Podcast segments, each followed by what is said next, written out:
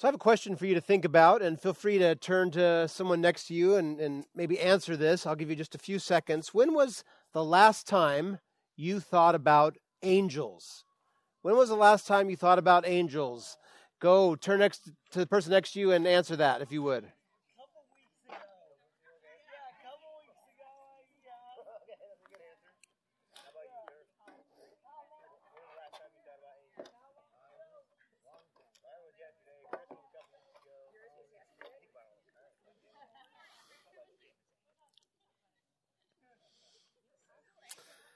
All right.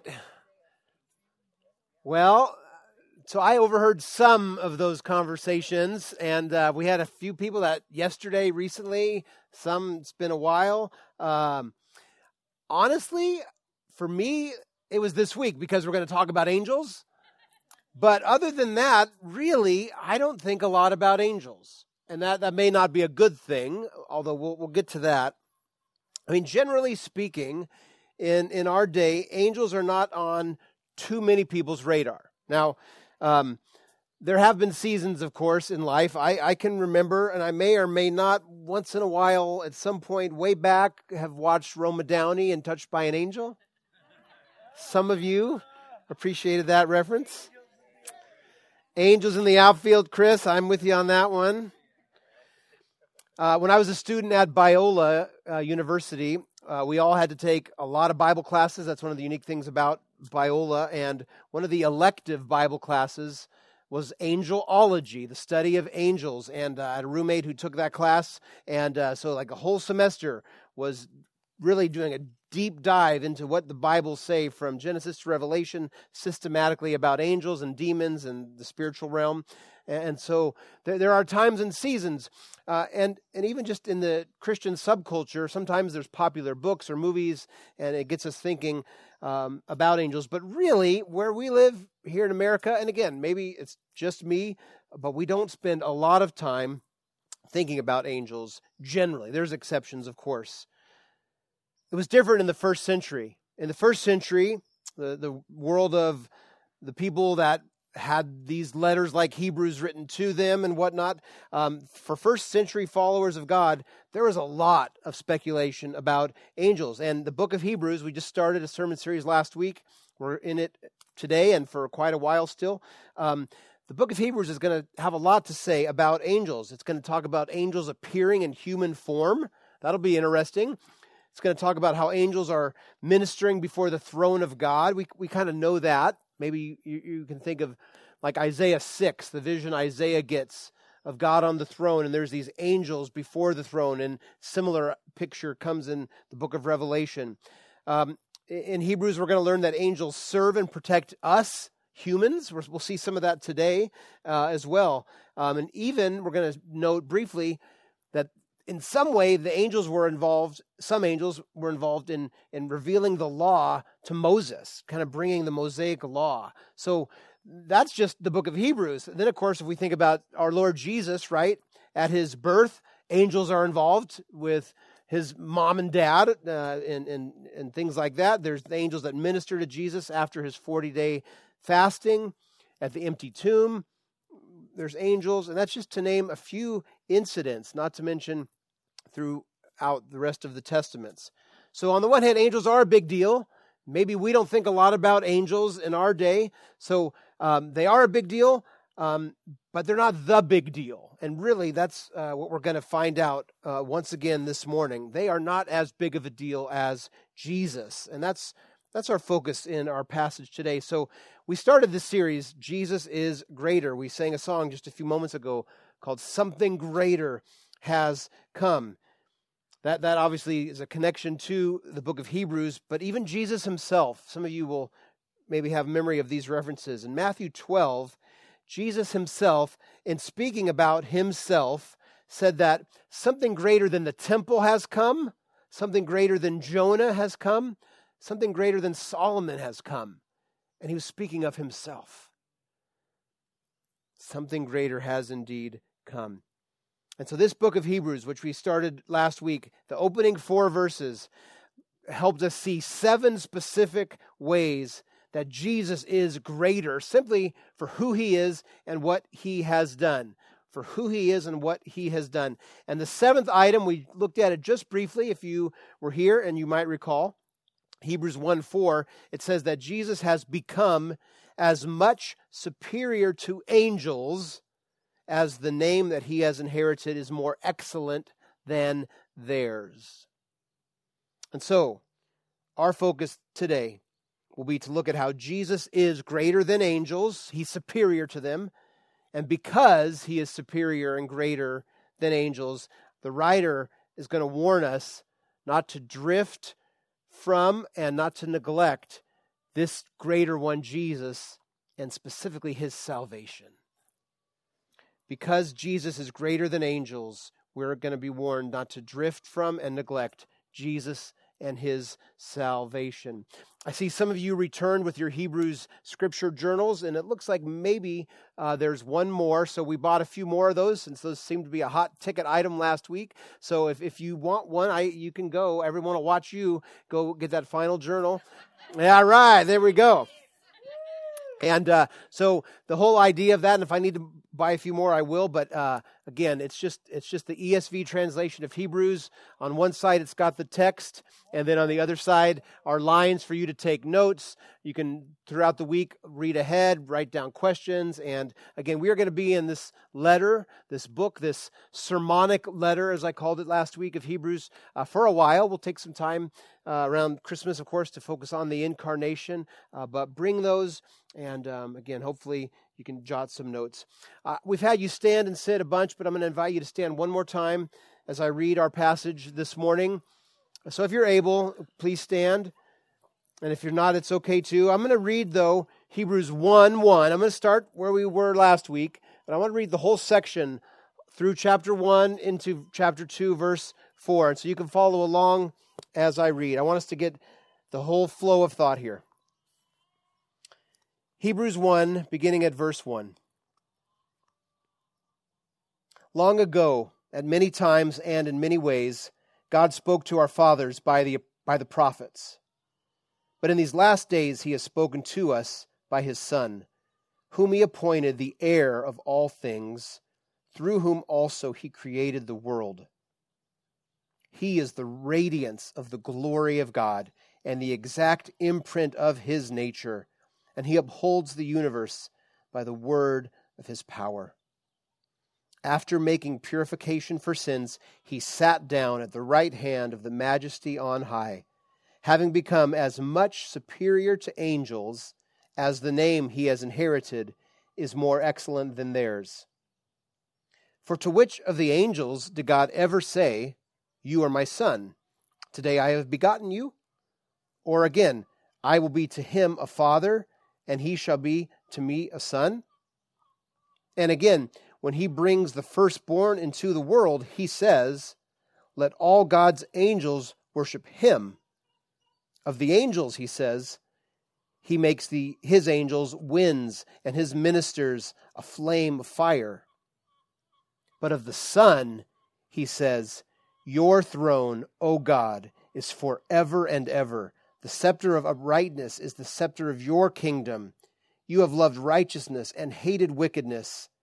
Therefore, God, your God, has anointed you with the oil of gladness beyond your companions. And you, Lord, laid the foundation of the earth in the beginning, and the heavens are the work of your hands. They will perish, but you remain. They will all wear out like a garment, like a robe you will roll them up. Like a garment, they will be changed. But you are the same, and your years will have no end. And to which of the angels has he ever said, Sit at my right hand until I make your enemies a footstool for your feet? Are they not all ministering spirits sent out to serve for the sake of those who are to inherit salvation? Therefore, we must pay much closer attention to what we have heard, lest we drift away from it. For since the message declared by angels proved to be reliable, and every transgression or disobedience received a just retribution, how shall we escape if we neglect such a great salvation? It was declared at first by the Lord, and it was attested to us by those who heard. While God also bore witness by signs and wonders and various miracles, and by gifts of the Holy Spirit, distributed according to his will. This is the word of the Lord. You can be seated.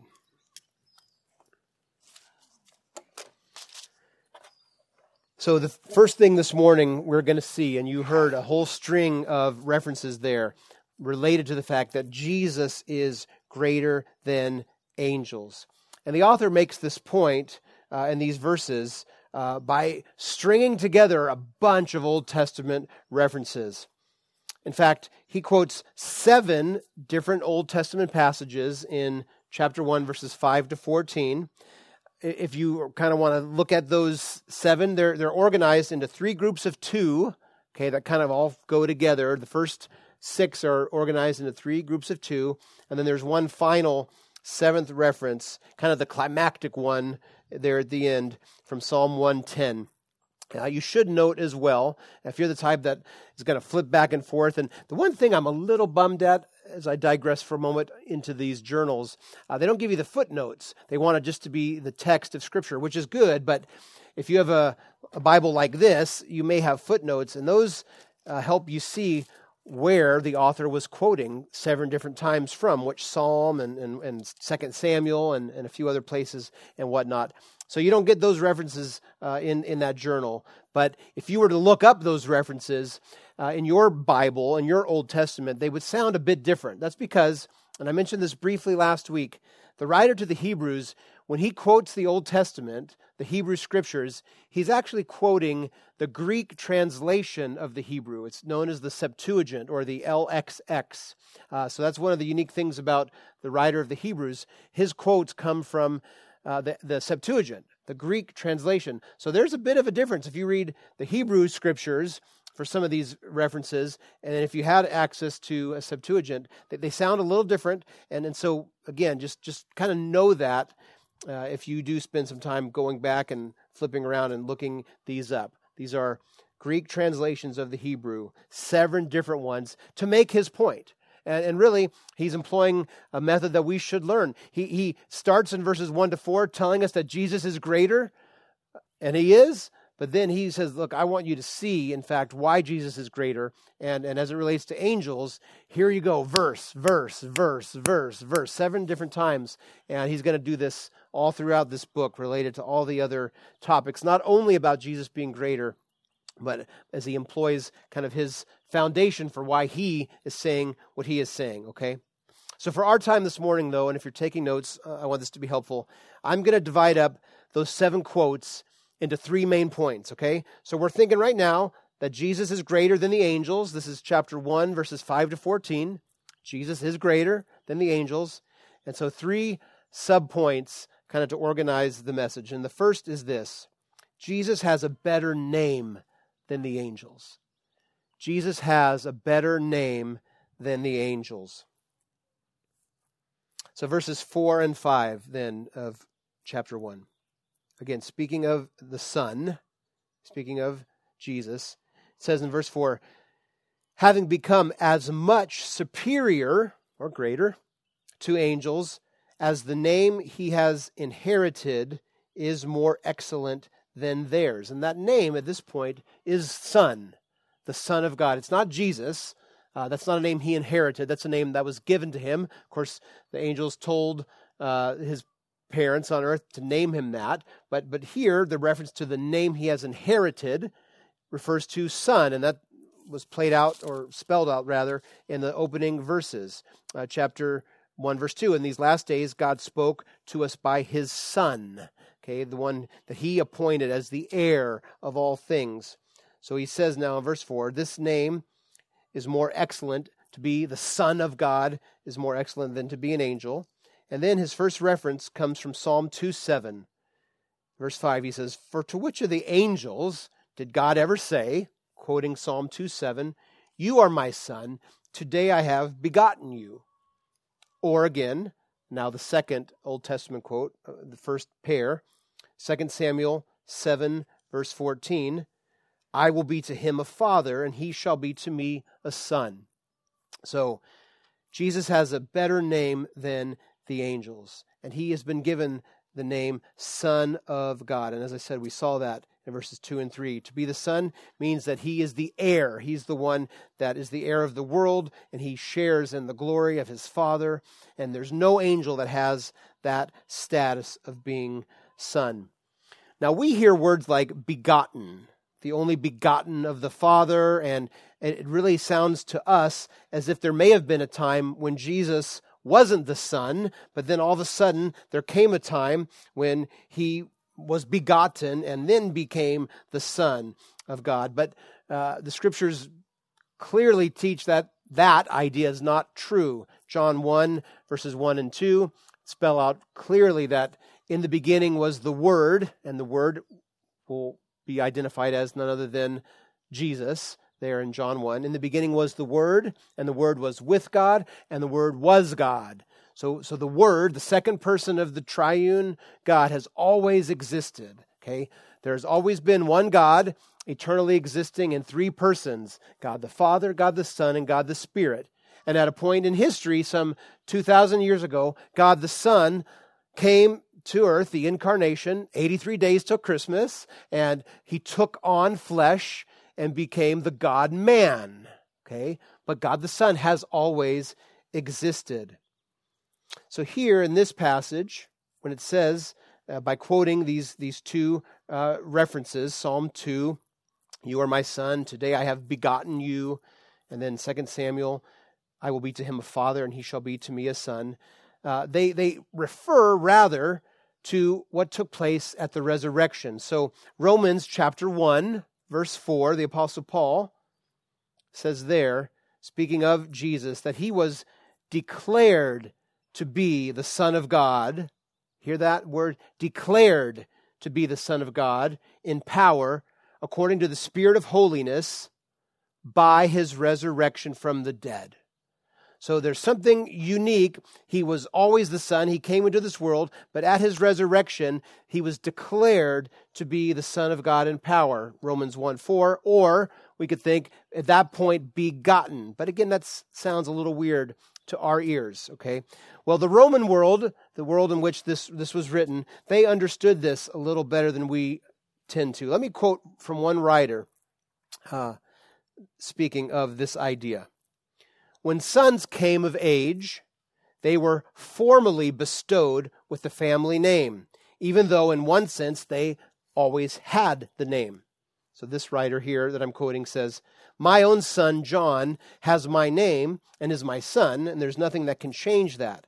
But if we were living in the Roman world when John came of age, he would be bestowed with and credited with the family name in a formal way. He would become my son. And this is the best way to understand Jesus' sonship status. He came of age, he was begotten, he was declared to be the Son at his resurrection. So Psalm 2 can say, Today, namely on the, of the day of his resurrection, Jesus was appointed as the Son. And no angel ever had this status as the heir of the universe, the very Son of God. So that hopefully helps us think a little bit more about what this begotten language means. The writer to the Hebrews did not believe that at some point the Son became. Okay? There are other groups that teach that, and those ideas have been condemned as heretical, uh, and the Christian orthodoxy has always said that the, the eternal sonship has been. The Son has eternally been the Son, even with this begotten language. And so a little bit of understanding culture and history helps us grab that. So, again, the first thing why Jesus is greater than angels is because he has a better name than angels. He's, he's the Son. He's the Son. No angel has that right of, of sonship. Number two, not only does Jesus have a better name than angels, but number two, he, is, he, he has a better position and ministry than the angels. Jesus has a better position and ministry than the angels. And so we see this now here in verse 6. And what we see in verse 6 is that he receives worship, okay, that, that position to receive worship. And then verse 7, we're going to see that as this position of receiving worship, he is none other than God, and as God, he in fact sustains all things. So let's read again this next pair of Old Testament quotes. Verse 6. Again, when he, speaking of God the Father, brings the firstborn, there's that language of the, the one who had the right of inheritance, okay, firstborn sonship language. When he brings the firstborn into the world, he says, so the writer, catch this, the writer of the Hebrews is saying, when God the Father brings the firstborn, who's the Son, Son of God, Jesus, into the world, God says, God the Father says, and now he quotes Psalm 97, verse 7 let all God's angels worship him. God the Father says, when the Son is bestowed with that title, let all God's angels, his angels, worship him. Staggering to just like hear that. Sometimes you hear people say that the Bible doesn't really teach that Jesus is God, that's a Christian idea. The Bible teaches over and over and over again that Jesus is God. And one of the ways is right here because the Son receives worship. The Bible makes it clear that the only one to receive worship is God. And we could string a bunch of Old Testament references, New Testament references that make that point. Let me read one from the New Testament, Revelation 19 9 and 10. Speaking of an angel, it says there, and the angel said to me, that's John who writes Revelation, write this Blessed are those who are invited to the marriage supper of the Lamb. And he said to me, These are the true words of God.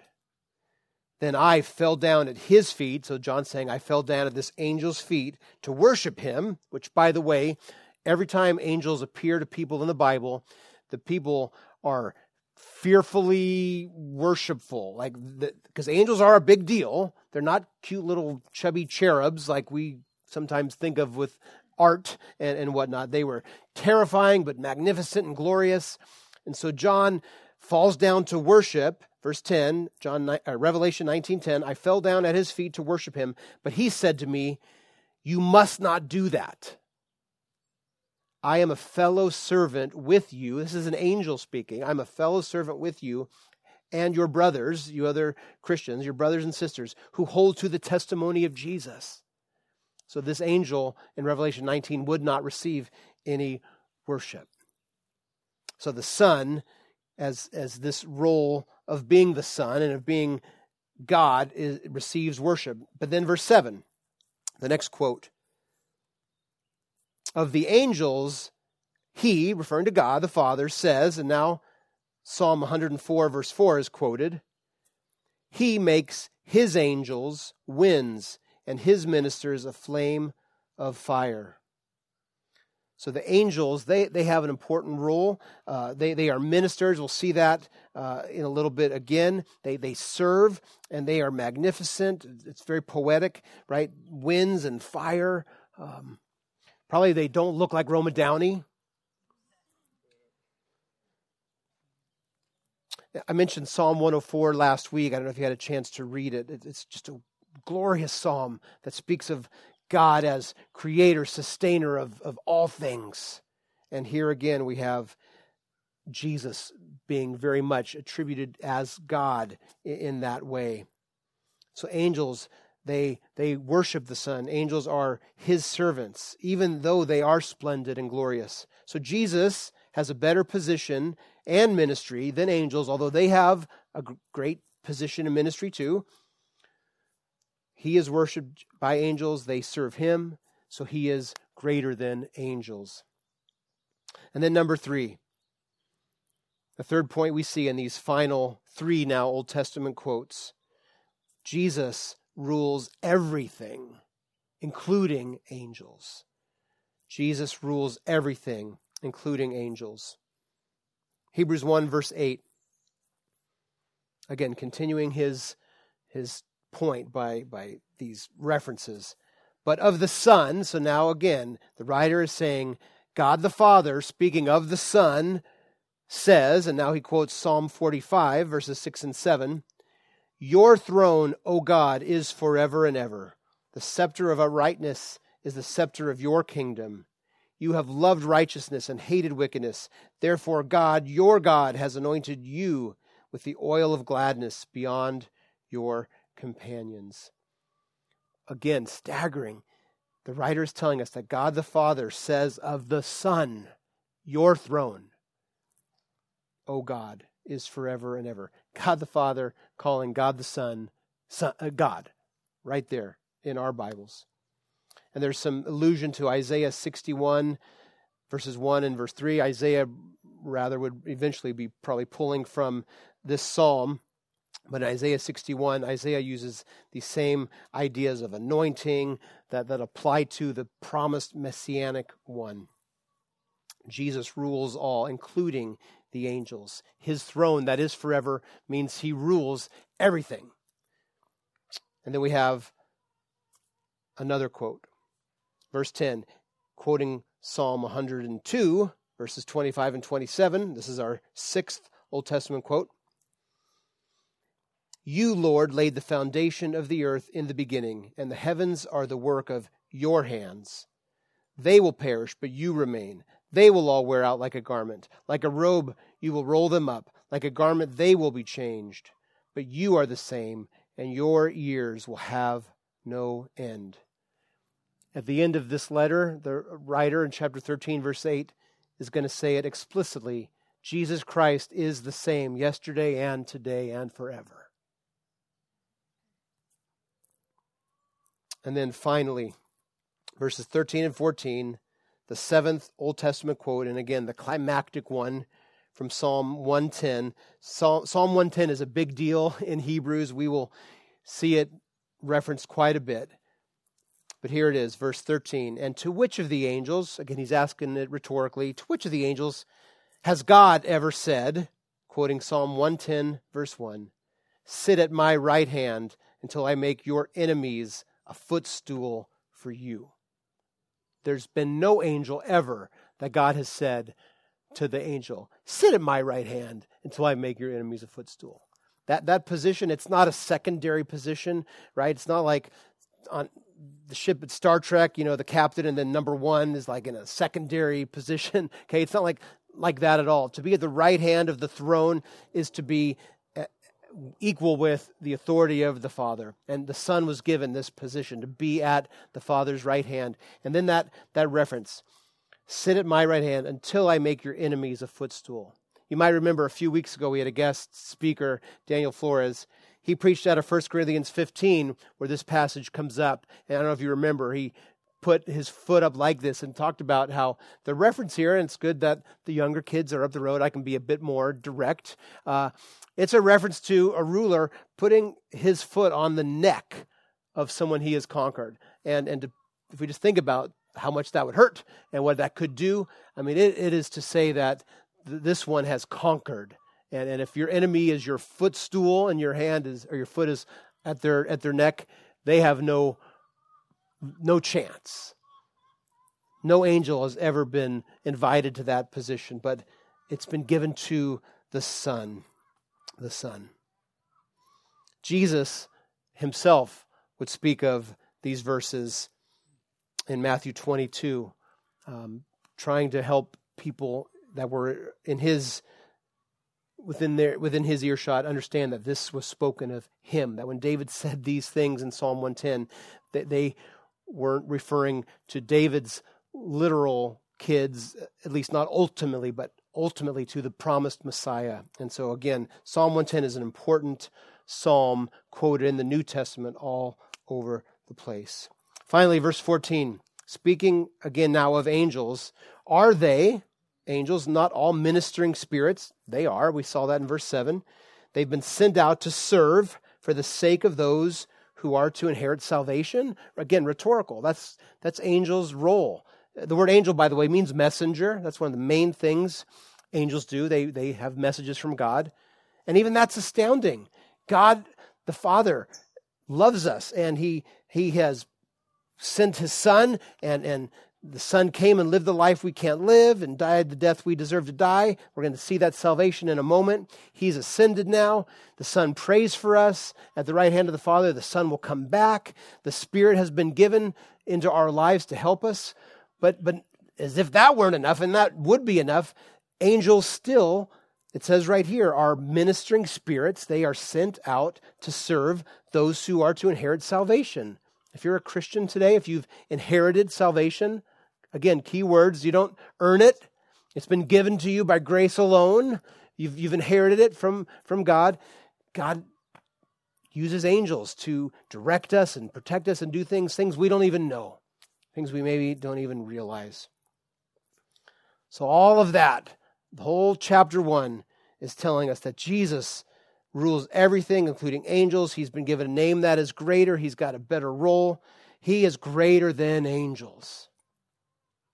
But before we wrap up, we need to see chapter 2, verses 1 to 4. Chapter 2, verse 1 has that word therefore. And that therefore is therefore a reason, right? All this great truth, seven quotes from the Old Testament, building this point that Jesus is greater than angels. There's, there's a point to it. And so he says, chapter 2, verses 1 to 4, therefore, because of all that, we must pay much closer attention to what we have heard lest we drift away from it. If you've been out in a boat, uh, you, you may know, especially if you've been out on the ocean where it can be windier or a bay, but even Lake Sonoma can be pretty windy at times. Uh, if you if you stop your engine or motor and you you just you know sit there, you don't stay in one spot. You you drift. You move based on the wind and based on what's happening. Unless of course you anchor, and then you, you stay in one place. Uh, we will drift. And the, the message throughout the scriptures, explicit here, but it's all throughout, is that we never drift toward God. I wish we did. We never drift into holiness. I wish we did. The, the truth is, no, we, we drift away from. We drift away from. If we aren't intentional, if there isn't effort, we, we, we will drift. It's a warning oh, we're saved by grace alone. We're going to see it. We, we've already sung it. We've seen it. The Son, grace, yes, grace, grace, grace, grace. No merit. We don't do anything to earn. But, but the Christian life is, is a race. We looked at that months ago before summer, Hebrews 12. We, we are running a race. Um, even, even the great runners who run for a living, it takes effort. They have to continually stay in shape. And, and so here the analogy is that of drifting. We must pay much closer attention lest we drift away from it. For since the message, here, here's this idea of, of angels being the ones that were part of getting the, the Mosaic covenant, and we don't have time to go into it, but that's what he says.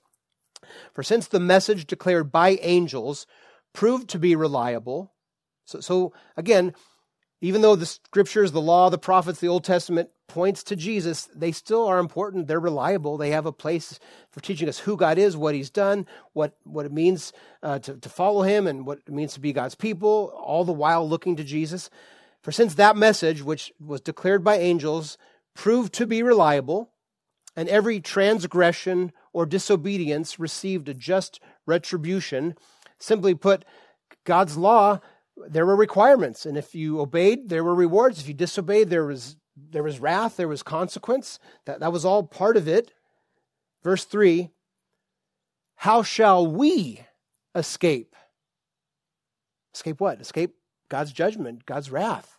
What will will come one day if we neglect such a great salvation? Now, I, I believe the scriptures are clear. We we cannot lose what is not ours to lose. Our, our salvation is from start to finish God's work in our life. We respond to Him, and Jesus makes it clear that He will lose none that the Father has given Him. So to be saved is to be eternally saved. Uh, I don't think we, we can lose our salvation, and I don't think that's what the writer here is saying. But the scriptures do say that we, we need to take stock. We need to pay close attention. There are plenty of people who prayed a prayer as a little kid and think they have their ticket because they prayed a prayer and they're not they're not saved. We aren't saved because we prayed a prayer.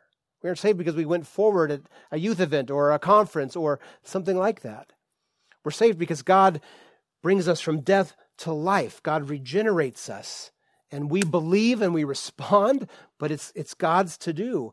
And we need to make sure that that moment I believed, whether it was a prayer, whether it was going forward, whether it was just over the course of life, and I realized I believe this, we need to make sure we're not drifting. We need to persevere, and that's the language of the reformers. We believe in the perseverance of the saints. The saints, God's chosen, will persevere. They'll make it. And part of persevering is to make sure that they aren't drifting. And when they are drifting, we repent. I, I quote it at least five or six times a year. The first thesis of Martin Luther's 95 thesis is that, is that the Christian life is all about repentance. Repentance. We should be repenting every day to the Lord because we are prone to wander, Lord. We feel it. We, we, we are prone to drift. So we, we have to take stock that we not neglect this salvation. So, by the way, this is a call to perseverance, but it's a call to others too. Are you resting on some prayer? Are you resting on how you grew up? Or, or is, do you believe this? Great salvation. Verse 3 It was declared, this message of salvation, at first by the Lord. So Jesus declared this message of salvation. It was attested to us, that's the writer, by those who heard, so the, the apostles and the first generation of Christians while God also bore witness by signs and wonders, right? Jesus did signs and wonders, proving that he was, in fact, God's promised and anointed one. Other things happened as the church was born, signs and wonders, and various miracles, and by gifts of the Holy Spirit distributed according to his will.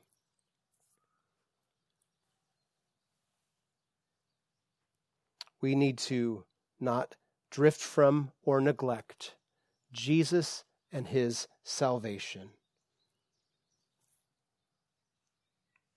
What does that look like? Just a couple of ideas for a moment. I think one of the main things is what is often called the ordinary means of grace. Do you want to not drift? Do you want to not neglect Jesus and this great salvation?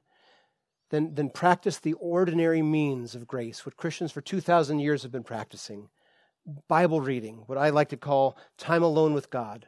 Not simply to check off some list, you, you did your readings for the day, but communing with Him. God has spoken, we read, and then we pray in response to what God's Word says. That's one of the ordinary means of grace Bible reading, prayer. What I just mentioned a moment ago, repenting taking stock all throughout the day. God, if you know, I just I said that horrible thing to my spouse or my kids or to my coworker, or I, I thought something that isn't pleasing. God, I, I confess that. I repent of that. That's that's an ordinary means of grace. Repenting to the Lord. Repenting to one another. When you hurt someone, when you offend someone, say sorry. I'm sorry I did that. I'm a jerk sometimes. Or however you want to put it repent and, and confess to one another. And if you are on the receiving end of that, offer forgiveness. Show that you have been forgiven by forgiving, by, by having fellowship with one another. I don't mean donuts, right? Often in churches, fellowship time is donut time, right? No, no, true communion. That's what the word means.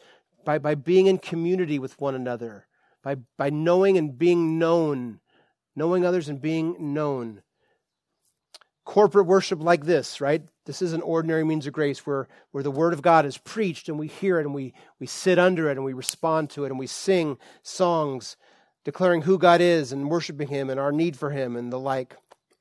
The Lord's Supper, which we're going to take in a moment. Remembering that Last Supper and this, this meal that Jesus instituted, remembering that Jesus said, he won't eat this meal again until he returns. And so we, we, we take it to remember what he did on the cross. We take it to remember that he's coming back. That's an ordinary means of grace. Things like that. Do you want to not drift from Jesus and his salvation? Do you want to not neglect him and his great salvation? Then, then practice the ordinary means of grace of being a follower of Jesus. Because angels are, are great and all of that, but they are not greater than Jesus. The writer makes it clear to us. No, no, Jesus is greater, and therefore, let's not drift from him. Let's, let's not neglect him and his salvation. So let's take our, our elements this morning.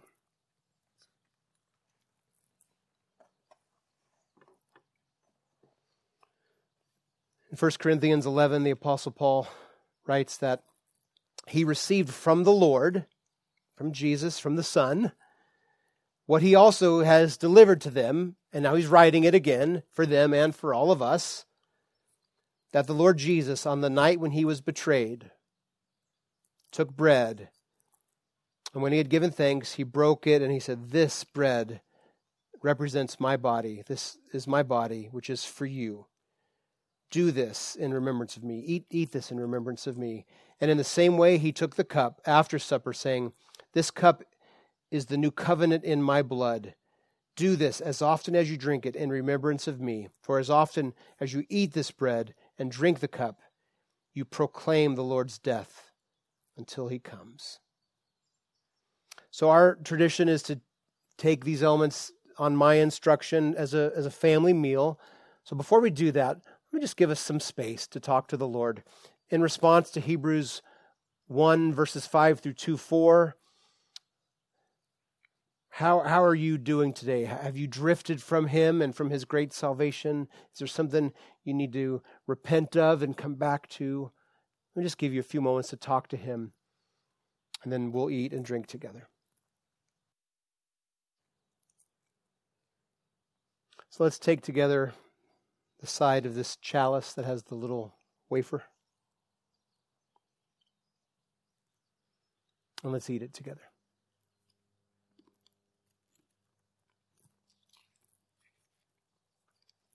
And let's take the other side together.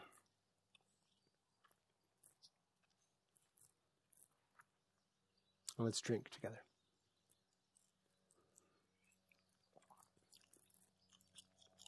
Would you stand? as I close this in prayer, please.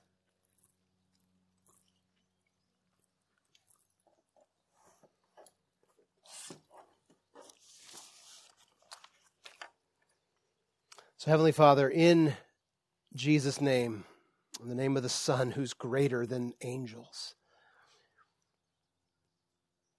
we need and pray for your grace so that we won't drift from nor neglect you and your great salvation.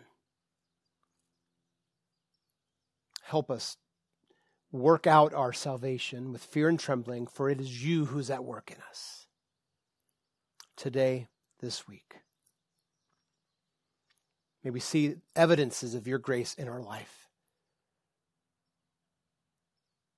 And may your place as the greater one, Jesus, be our delight regardless of what we're dealing with and facing. I pray. In Jesus' name, amen.